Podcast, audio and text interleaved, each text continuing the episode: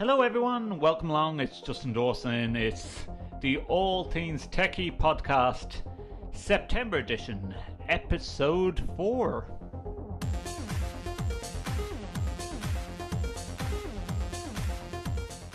Great show lined up for you. Simon's not in studio with me. Where is Simon? Simon will be joining us later on, listeners, because we're going to be addressing an interesting topic on education with audiovisual, how people got into the audiovisual sector. But first we want to, of course, the latest news in tech pretty much involves Apple and Samsung, two big rivals with regards to phones and technology, and always doing legal stuff against each other. We're going to be asking you, what is better, the Samsung Galaxy S9 or the iPhone X series? I'll use the word series because Apple have released 3 new devices, listeners, and they're big. They are big.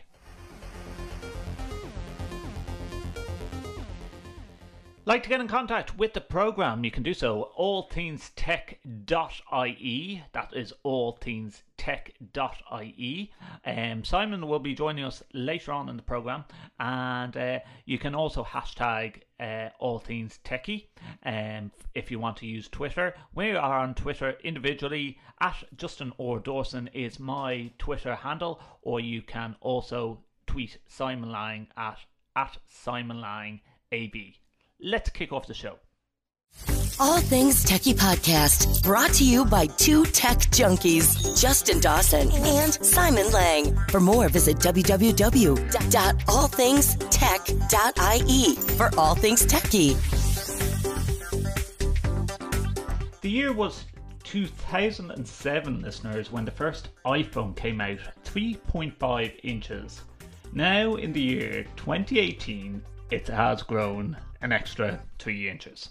Sort of the same size that the mini iPhone X in 2017 was 5.8 inches. Now it's the smallest of the iPhone series.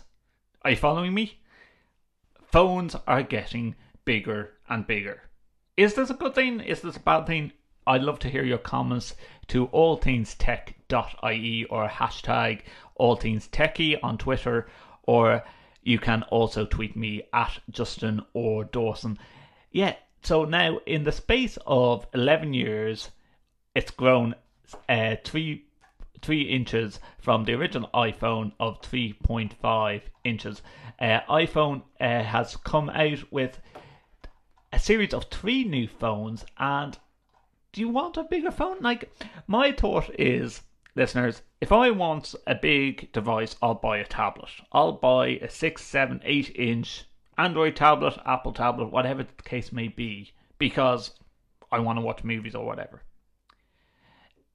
Do people use WhatsApp now and messaging, virtual messaging services, instead of using FaceTime with Apple? Or do you need a phone to be this size? And then I think we're going to be talking about children wanting to have these big 6.5 inch devices. Would you actually give your child one of these for Christmas? Wow, it's only a couple of months away, listeners. That's what I'd love to know, because to be honest, when the device is now costing nearly over €1,000 to buy, or else you go bill pay, but with massive tariffs, do you actually want to give your child one of these devices? Hell no, is my thought. I only have a 1-year-old, and we'd love to hear your comments on it. So it's so long, small phones, it's been real. Earlier in the month, Apple announced its trio of new phones, and with it, the company put the final nail on the coffin for rebooting a small, pocketable iPhone. That's because the new lineup includes the 5.8-inch iPhone XS, the 6.1-inch iPhone XR, and the 6.5-inch XS Max. Do you follow this, listeners? Like, the names of these phones just confuse me. Like, why call it the XS S would, in my view, would be small, but XS Max is a maximum size of 6.5 inches. Okay, suddenly last year's biggest iPhone is now this year's smallest option. Couple that with the fact that Apple is now discontinuing the 4-inch iPhone SE, and this all means one thing: abandon all hope of ever owning a new small smartphone, iOS, Android, or whatever you have. And we will be looking at what is better, the Samsung Galaxy S9 or the iPhone X series. The world of top smartphones has polarized in a few years into two distinct factions, Apple or Android. Personally, I'm an Android fan simply because it gives me a wider range of choice. I can't grasp my head around the iCloud, and I like to be able to, you know, choose which way my phone is programmed and what apps I want to have on it in comparison to buy all into Apple. That's a personal decision for me, listeners. It's been easy to say that Apple's iPhone X design is slightly fresher than the Samsung S9 because Samsung chose to keep the design of the Galaxy S8, meaning it's familiar. Yet, familiarity, that's one key factor of many people using Android phones. Samsung was the first to curve the edges of its phone and get creative with a display forming, and it was one of the first to push out the 16:9 widescreen format. Essentially, it led the way to shifting the display aspect which dominates device designs in 2018. The Samsung Galaxy S9 is a 5.8-inch 2960 by 1440 pixels, 570 ppi rather, and OLED, as is the iPhone with OLED 5.8-inch, exact same size, but 2436 by 1125. I guess that's because of the curve. I believe so. Both the S9 and the X have the same size, both are OLED, and both source from Samsung's display, so you will find some similarities there. On the spec sheet, there is a difference, with the S9 offering a much higher resolution, resulting in the 570 ppi compared to the 458 ppi of the iPhone X. However, Samsung defaults to a lower resolution for normal use, running at 2220 by 1080 pixels. At the same resolution, there's very difference between the terms of sharpness. However, if you look at them closely enough, you can tell the difference when you change the settings resolutions. So Samsung are going for the screen, the vividness. Going with the size again, I'm not a fan of having such a large phone. Processors, the Samsung Galaxy S9 comes with a Qualcomm Snapdragon 845 or the Exynos, I think it's pronounced 9810, where the iPhone X comes with an A11 Bionic with M11 Motion co-processor.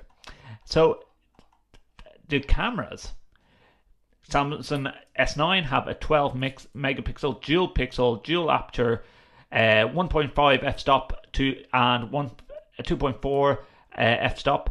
The iPhone X has the same 12 megapixel dual camera, f1.8 wide angle and second f2.4 zoom lens with OIS. So what's better? It's hard to say, but by God, isn't it gone to the world where you don't have to actually buy a camera unless you want it? Like the f-stops on these are so vivid now on some of the phones. Whatever happened to just making phone calls? Samsung Galaxy S9 and the iPhone X, software-wise, has Galaxy Android Oreo with Samsung Experience, user experience, and the iPhone has the iPhone X, iOS 11.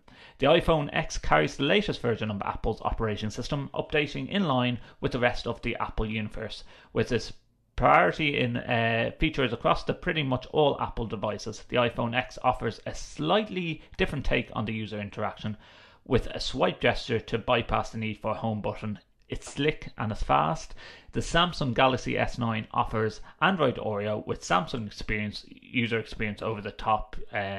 This adds to the completely new Android while retaining its core functions and Google services.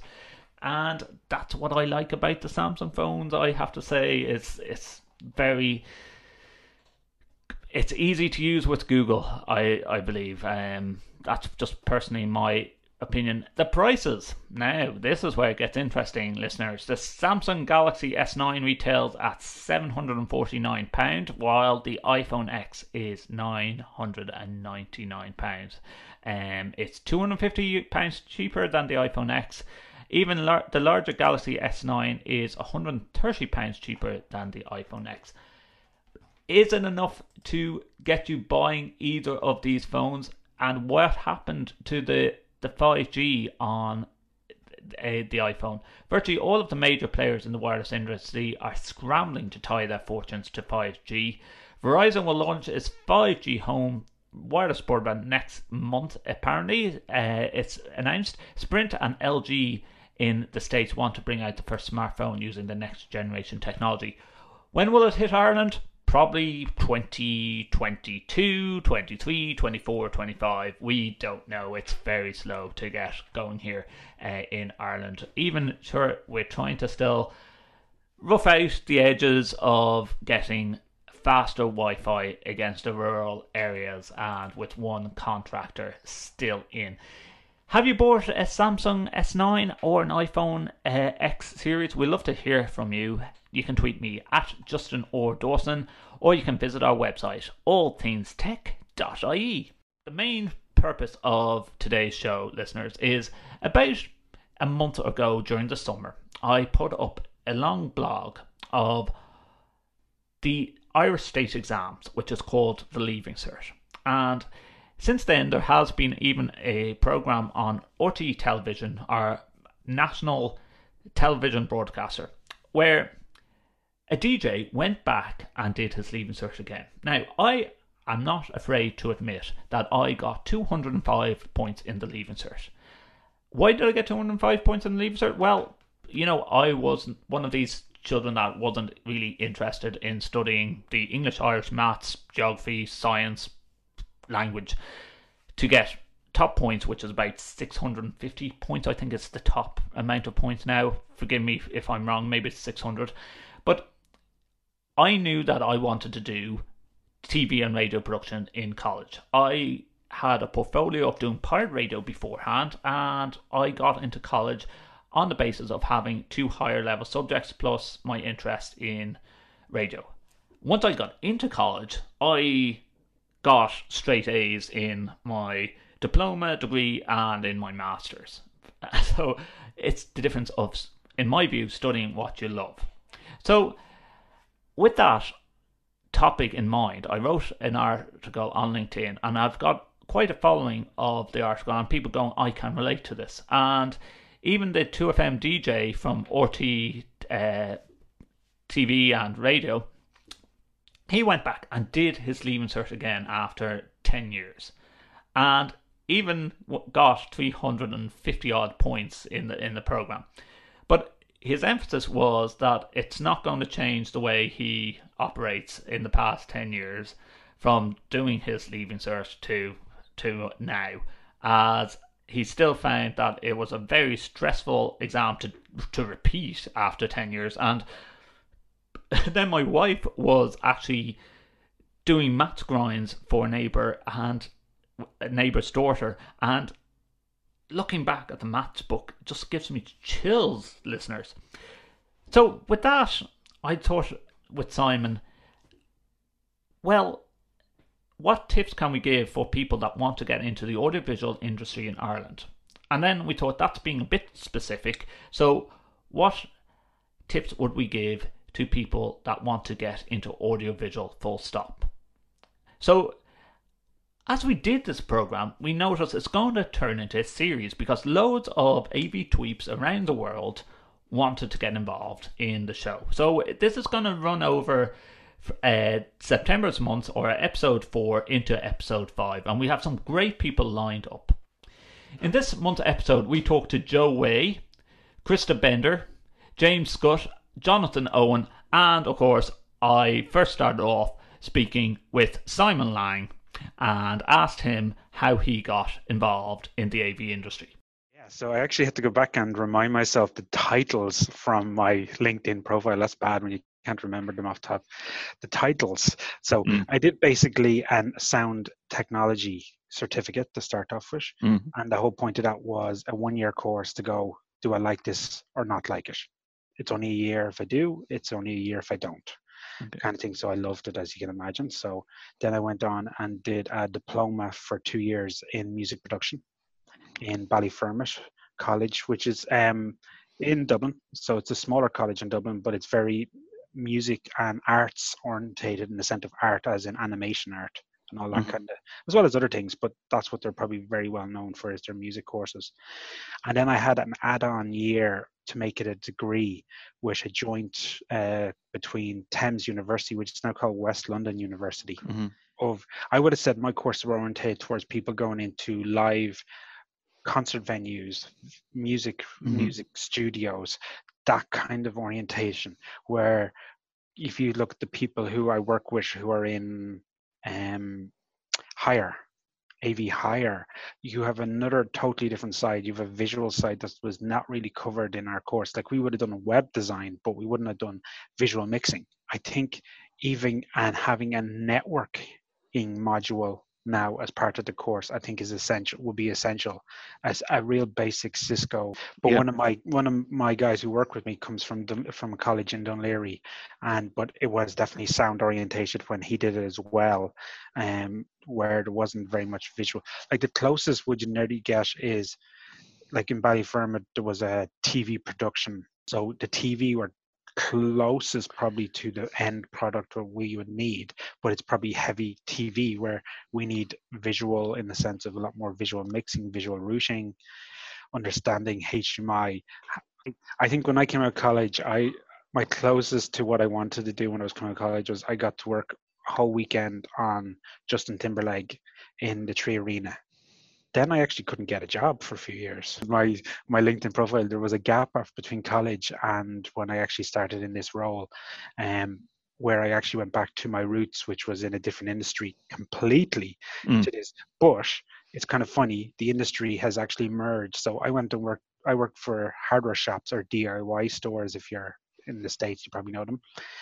This job, this current project, has been probably the first time the two of them have meshed, because I understand builders now. I understand, so there's no pulling a wool over my eyes in terms of building work, because I understand what's going on. I definitely think you need to have an audiovisual grounding for this, to be able to work in this industry. You need some form of a theory in sound, or some kind of visual, like in your case, radio or television or sound engineering. You need to definitely have a basis, but I think there's lots of add-on things you need to be able to do. I'd be pushing for doing some form of networking Cisco qualification, or even having some IT knowledge under your belt as well. Like, I would, when I joined PwC, my role was actually an AV and IT support role. So I was kind of 50-50. So a lot of the stuff I solved out on the floor was often more IT related, but it impacted AV, because usually it was 2 minutes before a presentation, something wasn't working right on your computer, trying to solve it so the computer would be working so you could present.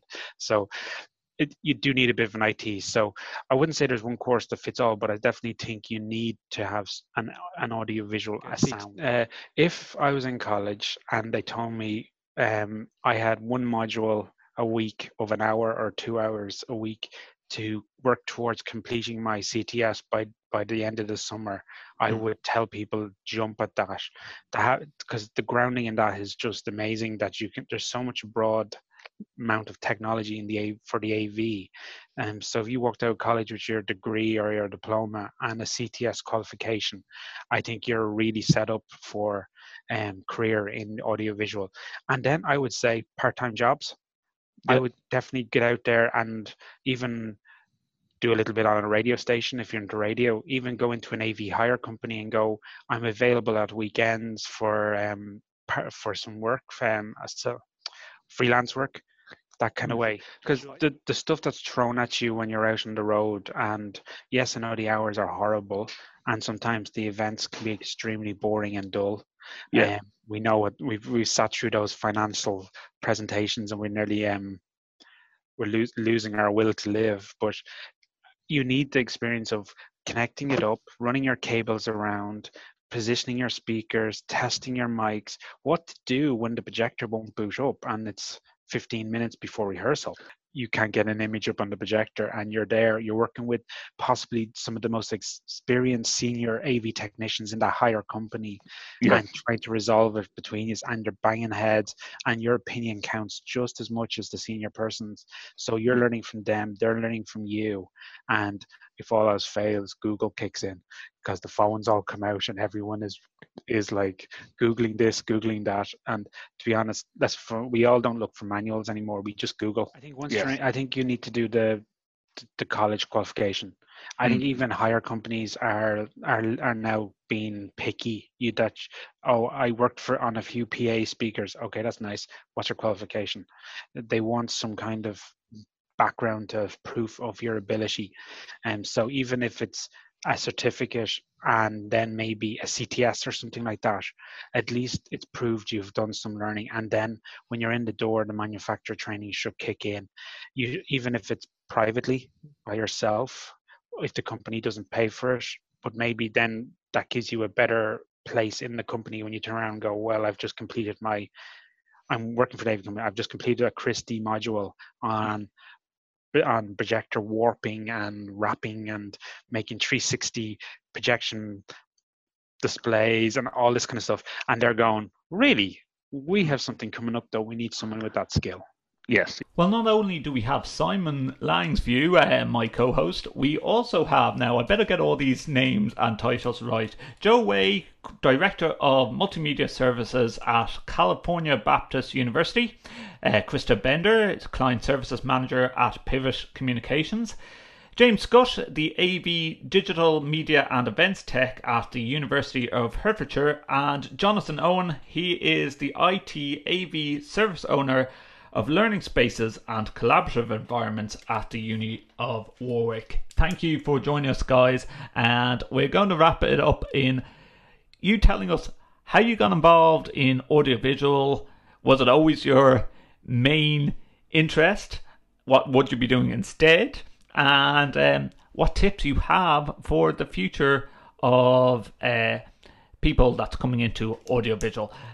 So let's start off with yourself, Joe. How did you get involved in audiovisual? Originally went to the University of Southern California for the recording engineering program, which is considered the best in the world. It's been ranked that way for decades. And but I just happened to find a professor who I absolutely loved, and I had done a lot of mixing and live mixing for a lot of very popular bands, and had gophered at a number of the different recording studios throughout LA, and so it bored me to go through all the the theory classes and the music theory classes. So I ended up finding a professor I love, got my degree in philosophy, and then I ended up getting my master's in applied biblical studies and my PhD in technically theology at church production. So I ended up taking, my 25 years in the entertainment industry, which is where I really made all my money, in the business development side of an entertainment industry, and kind of combined that full circle. So I am Krista Bender, and my current position is I am a client services manager for Pivot Communications. So my name's Jonathan Owen. I work for the University of Warwick. I'm the service owner for Learning Spaces and Collaborative Environments. Yeah, so I'm James Scott, and I'm currently a events and digital media technical specialist. Well, the first time around in college, I studied mostly general studies and a lot of arts and science. I did a lot of pottery. And no, I wasn't a fan of the movie Ghost, but I did a lot of pottery first time around. And then I took a break and started working full time. And then I got into AV because my husband, who was my boyfriend at the time, he was in AV, and he knew of a position that was opening up at a company. So I went and applied, and I started working at an integrator in the inside sales department there. So I worked there at that integrator for 10.5 years, and while I was there, got you know, various manufacturer certifications, got my CTS, and then I left that integrator to go work for another integrator for a few years. And now I am working for a marketing company that focuses on the audiovisual industry. Well, actually, I came from the theatre background. Okay. So I all through the school, I was a sort of the theatre drama technician all through school. And then at college, I did a BTEC high national diploma in theatre technology. Mm-hmm. And then after that I went to a drama college where I did a Bachelor of Arts in lighting design. Right. So I thought I'd be a lighting technician or designer for either the stage or concerts or drama shows. Stuff. I didn't really study anything, so I didn't actually end up going to university at all. Okay. So I drifted into audiovisual. So I finished college. I went travelling for a few months to figure out what I wanted to do. Came back, needed to earn some money, and got a job as a kind of conference assistant doing AV at a conference centre. So that was my kind of introduction to the AV industry. Found I quite enjoyed it because it was quite varied and you got to play with lots of technology. Always quite liked technology. Used to play guitar in a band and different things like that. But yeah, really just stumbled into it by accident at the very beginning. Right. So the church that I had been around needed a tech director. So I went in one day and basically, you know, had started dating a girl, got a fiance and basically a job in the same day. And, you know, and just ended up turning my business down, closing it, and then becoming a tech director at one of the larger churches down here in Orange County. And it was then that while I was, you know, overseeing that, and there was a big upgrade going on at that time, some new direction, and we were putting in a lot of new technologies, that I realized that when you're working in a church, your job is bigger than being AV. Because I would have a lot of volunteers who would work with me on the weekends, right?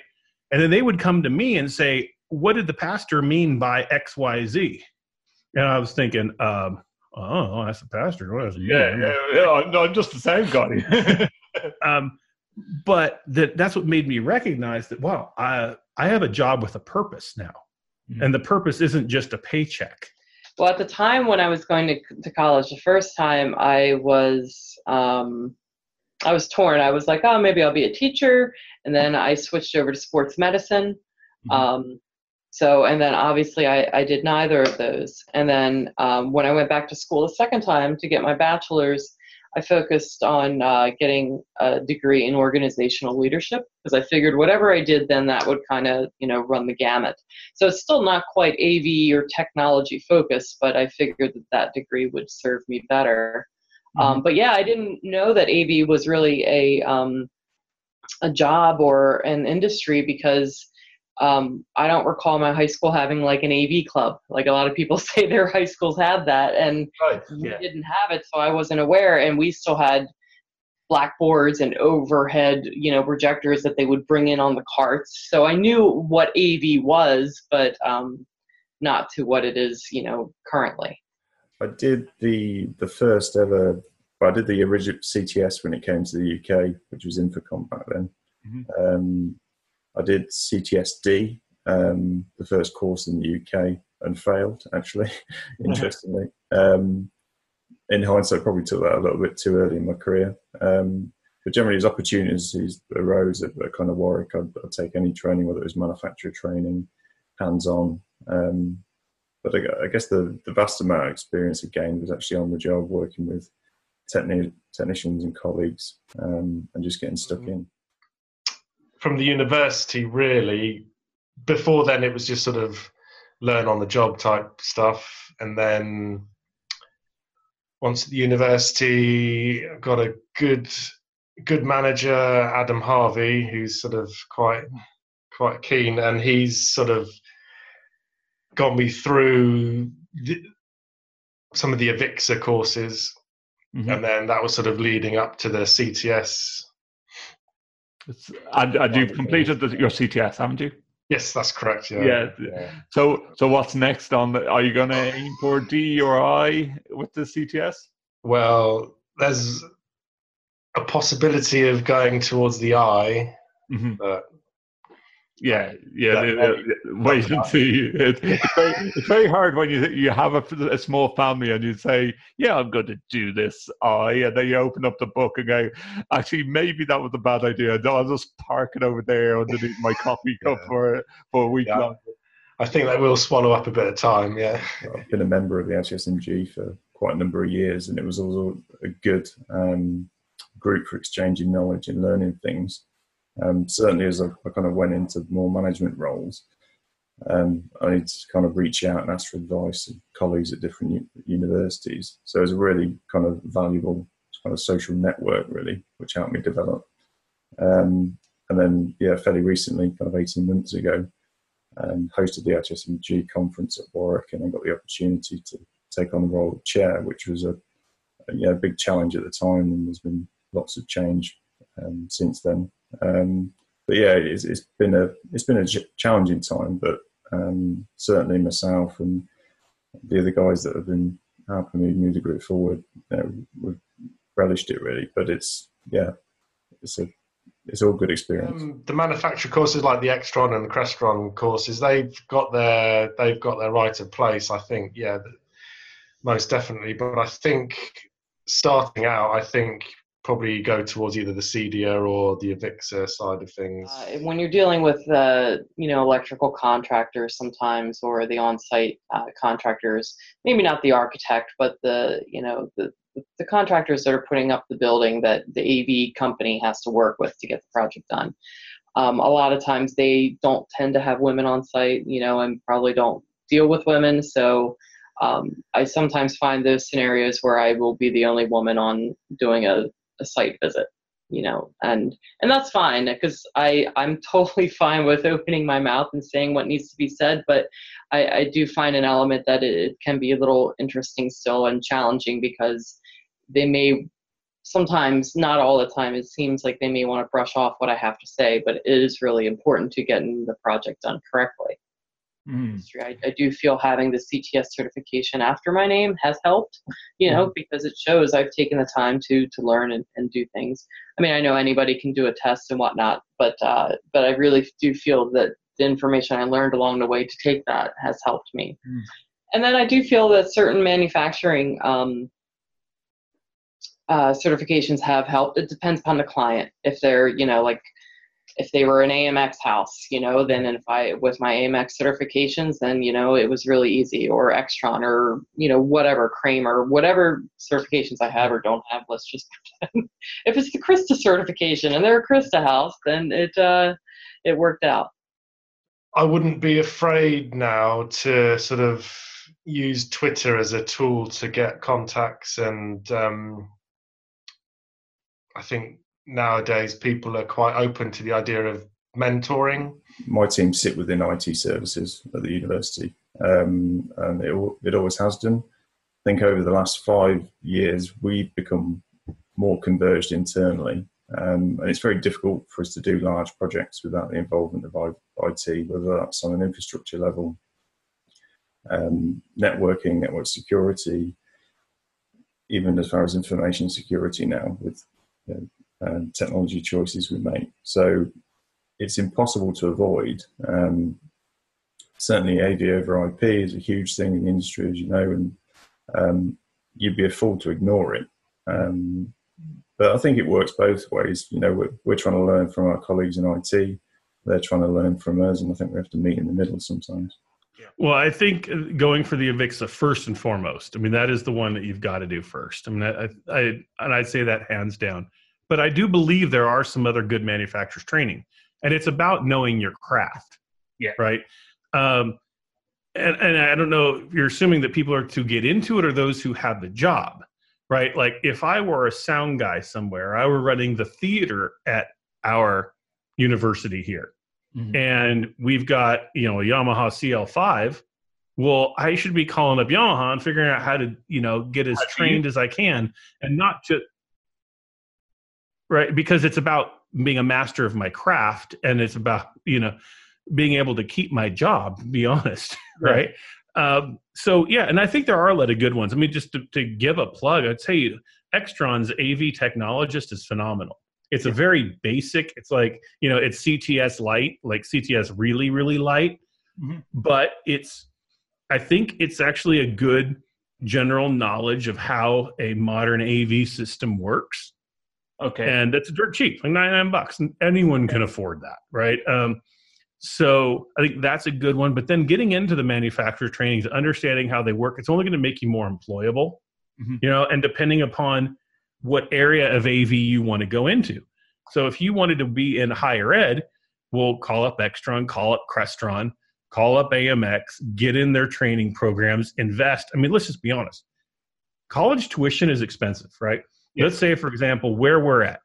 Our tuition is $30,000 a year. Okay, wow. No. It's much more. You can nearly double what you pay in the States as what you would pay in Ireland, and you know that as well from being over in Birmingham and doing your PhD.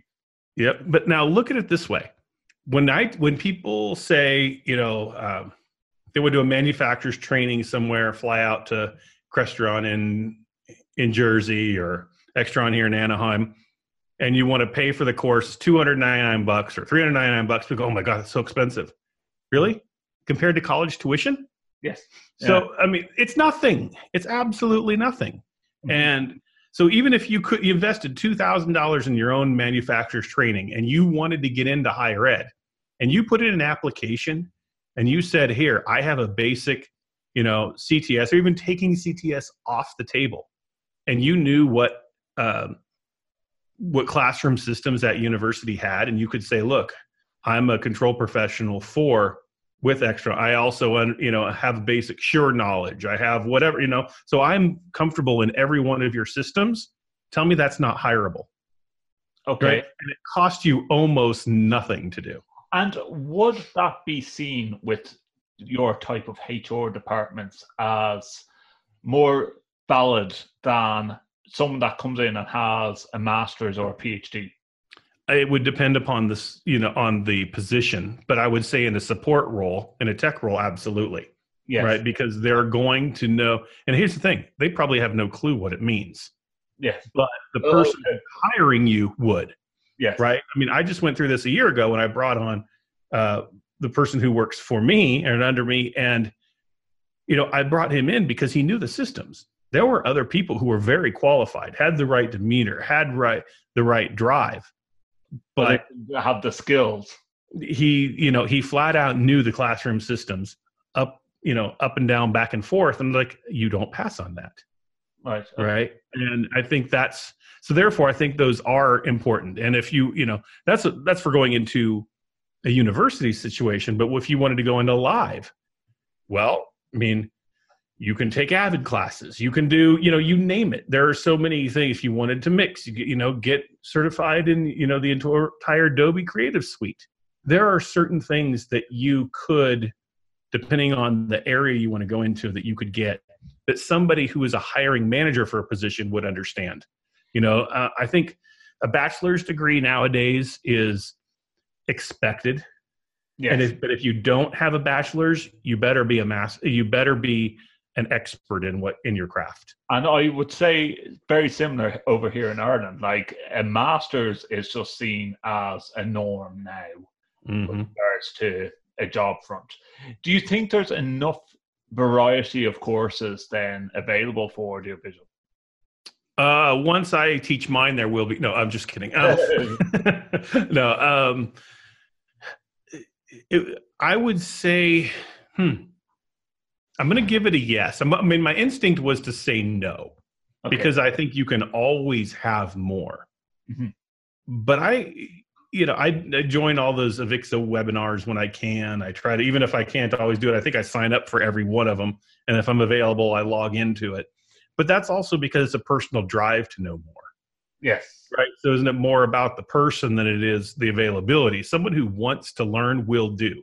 Because, you know, for example, when I came into the university 2 years ago, I'm not sure that I ever used an Extron control. I probably did. I probably walked in somewhere and hit the on button on it, but I couldn't tell you if I did. Yes. You know, so, but because my role was to develop classroom standards and systems, I had to get in there and learn them all. So It was a drive for me to then become the expert in that, because it's what I needed to do for my role. And I think, so I do believe there are enough, if that's where you want to focus to. And let's just be honest. I mean, the manufacturers want you trained. We were in the process of building a degree apprenticeship center. Okay. And for me, that's, you know, the future. That could be a good route into the AV industry, actually. So to get your degree, get the qualifications you need, do some practical work with an employer and learn on the ground, which you need to do, but also gain the qualification. I think if that option was available to me, you know, all those years ago, it's probably one I'd certainly look at taking. Come try it, because, you know, it's a really big little industry, but there's a lot of things to do within the industry. So if you come into the industry in whatever capacity, if it's from a technical end or a non-technical end, you can always, you know, come in and then get more technical if you find that you really enjoy it, and get, you know, then go learn, get certifications and become more technical, you know. And then if you're, you know, technical, you can always expand upon that as well and move up the ladder, if you will. Mm-hmm. And, you know, don't be afraid to, I mean, some people may be afraid because they're introverts and they don't like to talk to people, but don't be afraid to ask people questions. I mean, I love when I'll be at, like, you know, a trade show or something, and I get to actually meet people in person, and then we get to talking, and then, like, you know, somebody squeals for joy when they see me, or I squeal for joy when I see somebody, because it's like, oh, I've always wanted to talk to you. Like, you know, and if you're a person that has some time on your hand, volunteer and be a part of things. I spend a lot of time volunteering for AVIXA. I'm part of their content and learning committee, which used to be the PETC committee. I'm a part of the, you know, women of AVIXA, or the AVIXA Women's Council. So I help out with that. You know, and that's because I really like the industry and I want to see it get better. I mean, I've spent 15 years in it so far. I'd like to spend at least another 15, if not more. So I want it to be better than what it was. Well, there you have it. This podcast recorded over the month of September with people telling us how they got involved in audiovisual. And we have more people lined up next month, listeners, including Chuck Espinoza. He is the senior trainer at AVIXA. Chris Netto, hopefully, will have on as well, and Mark Coxon. Mark has an interesting background of how audiovisual obviously wasn't his number one choice when he was studying. We'll be hearing from Mark as well. If you are listening into the program and want to tell us how you got involved in audiovisual, we love to hear from you. You can tweet us at Justin or Dawson is my Twitter handle, or you can tweet Simon at Simon Lang AV. The guys that have been on the programme, they're all AV tweeps, and I'm sure you can reach out to them as well, or you can visit us on our website, www.allthingstech.ie. I want to really thank all the listeners for sending in best wishes as I enter into a week to go before the AV Mag 20th AV Awards in London, in the Grosvenor Park Hotel in London. Really looking forward to the finals. Shortlisted for AV Professional of the Year. Getting into the final once more has been such an accolade for me, and anything extra is just icing on the cake. So thank you all for your warm wishes, and really appreciate the comments that have come into me in the past fortnight or so. Next month, because we didn't get to it, Apple is clearly working on augmented reality glasses. Apple has brought Aconia Holographics, a Colorado-based startup dedicated to the manufacturing displays for augmented reality glasses. In addition to other recent purchases, this is an extremely strong indicator that Cupertino Company is working on AR glasses. Or is it just a rumour? We'll be talking about that next month in episode 5 of allthingstech.ie. Thanks to our guests, Joe Way, Krista Bender, James Scott, Jonathan Owen, and for you, the listener, for listening in. Of course, Simon Lang, who also was on the programme. Simon and I, not in studio together this time, simply because really busy month of September. We'll be back together in October. And as well, AVIXA Roundtable is coming over to Dublin in October, so I'm sure we'll be giving you the highlights of that too. From myself, Justin, and Simon, who is back at work, working on project work, thank you for listening and see you next month. All Things Techie Podcast, brought to you by two tech junkies, Justin Dawson and Simon Lang. For more, visit www.allthingstech.ie for All Things Techie.